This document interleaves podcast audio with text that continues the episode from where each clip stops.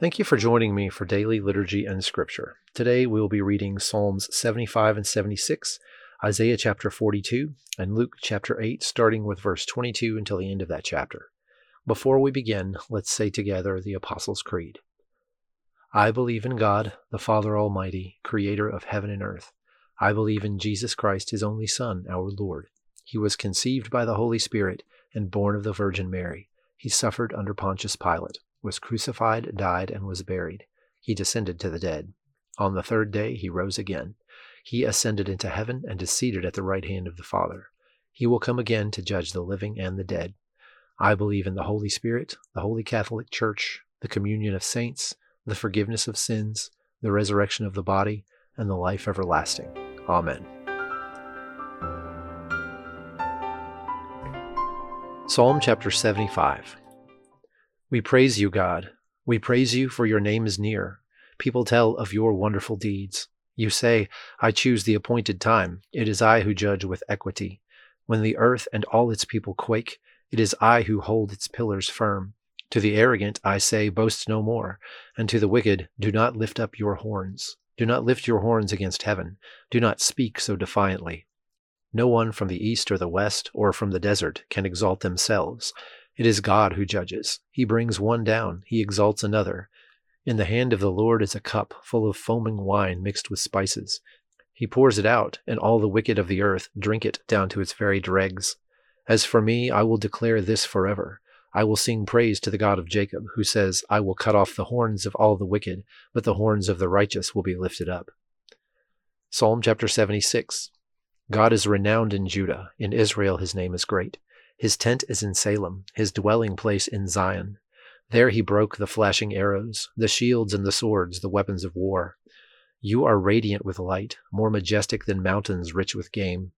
The valiant lie plundered, they sleep their last sleep. Not one of the warriors can lift his hands. At your rebuke, God of Jacob, both horse and chariot lie still. It is you alone who are to be feared. Who can stand before you when you are angry? From heaven you pronounced judgment, and the land feared and was quiet, when you, God, rose up to judge, to save all the afflicted of the land. Surely your wrath against mankind brings you praise, and the survivors of your wrath are restrained. Make vows to the Lord your God and fulfill them. Let all the neighboring lands bring gifts to the one to be feared. He breaks the spirits of rulers. He is feared by the kings of the earth. Isaiah chapter 42. Here is my servant, whom I uphold, my chosen one, in whom I delight.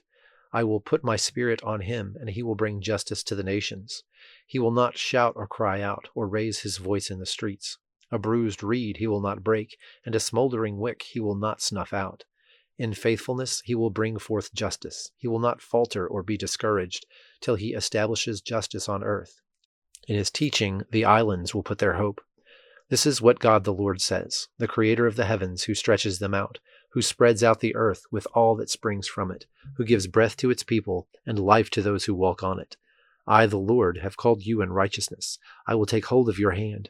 I will keep you and will make you to be a covenant for the people and a light for the Gentiles, to open eyes that are blind, to free captives from prison, and to release from the dungeon those who sit in darkness. I am the Lord, that is my name. I will not yield my glory to another, or my praise to idols. See, the former things have taken place, and new things I declare. Before they spring into being, I announce them to you. Sing to the Lord a new song, his praise from the ends of the earth, you who go down to the sea and all that is in it, you islands and all who live in them. Let the wilderness and its towns raise their voices. Let the settlements where Kedar lives rejoice. Let the people of Sela sing for joy. Let them shout from the mountain tops. Let them give glory to the Lord and proclaim his praise in the islands. The Lord will march out like a champion, like a warrior. He will stir up his zeal.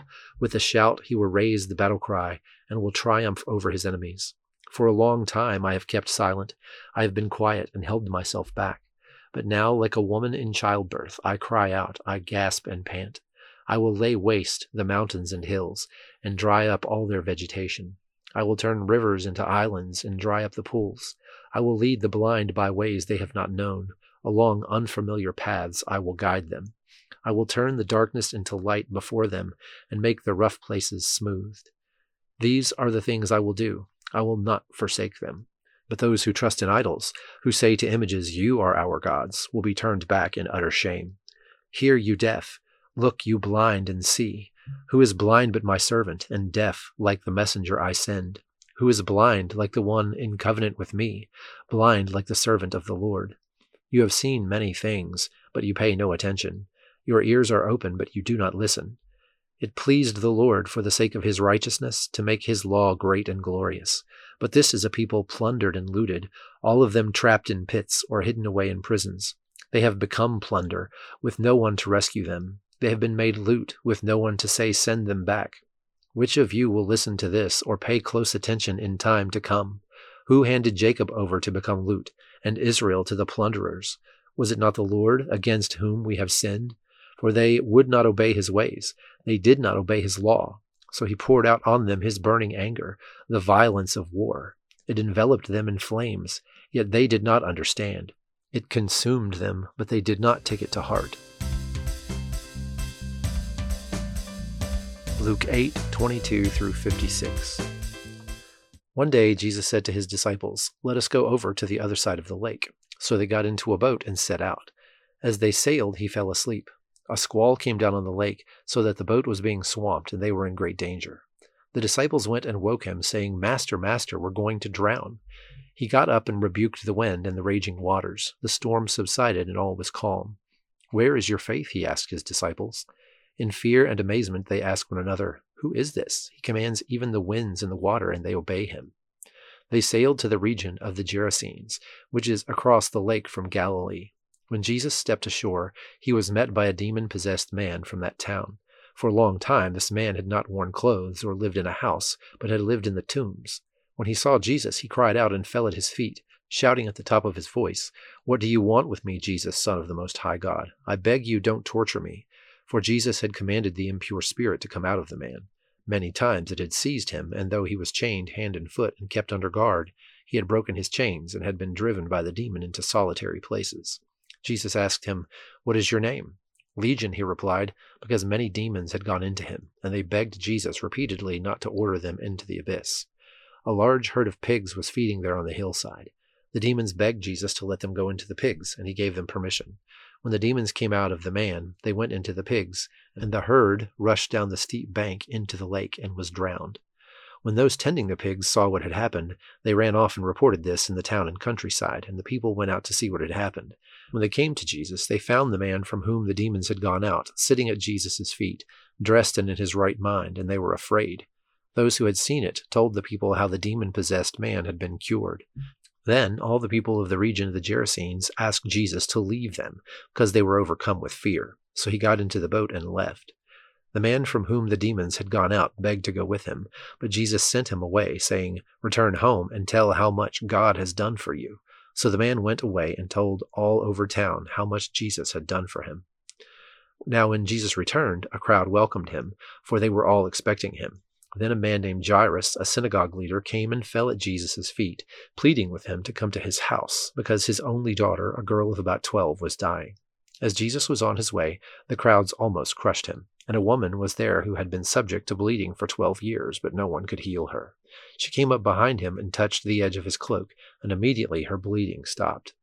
Who touched me? Jesus asked.